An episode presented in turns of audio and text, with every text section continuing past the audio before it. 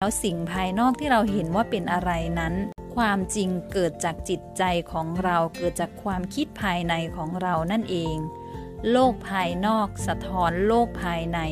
ไม่ว่าอะไรก็ตามที่เราเห็นอยู่ภายนอก เกิดจากจิตใจข้างในของเราเอง ถ้าข้างในของเราจิตใจของเราสะอาดสะอ้านดี เราก็จะมองเห็นข้างนอกสะอาดสะอ้านดี เช่นเดียวกัน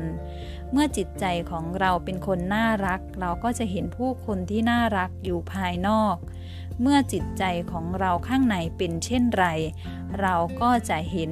โลกภายนอกเป็นแบบนั้น ซึ่งเป็นกฎกฎหนึ่งของกฎธรรมชาติที่ว่า โลกภายนอกสะท้อนโลกภายในเราเห็นอะไรข้างนอกนั่น แสดงว่าภายในจิตใจของเราก็เป็นเช่นนั้นด้วย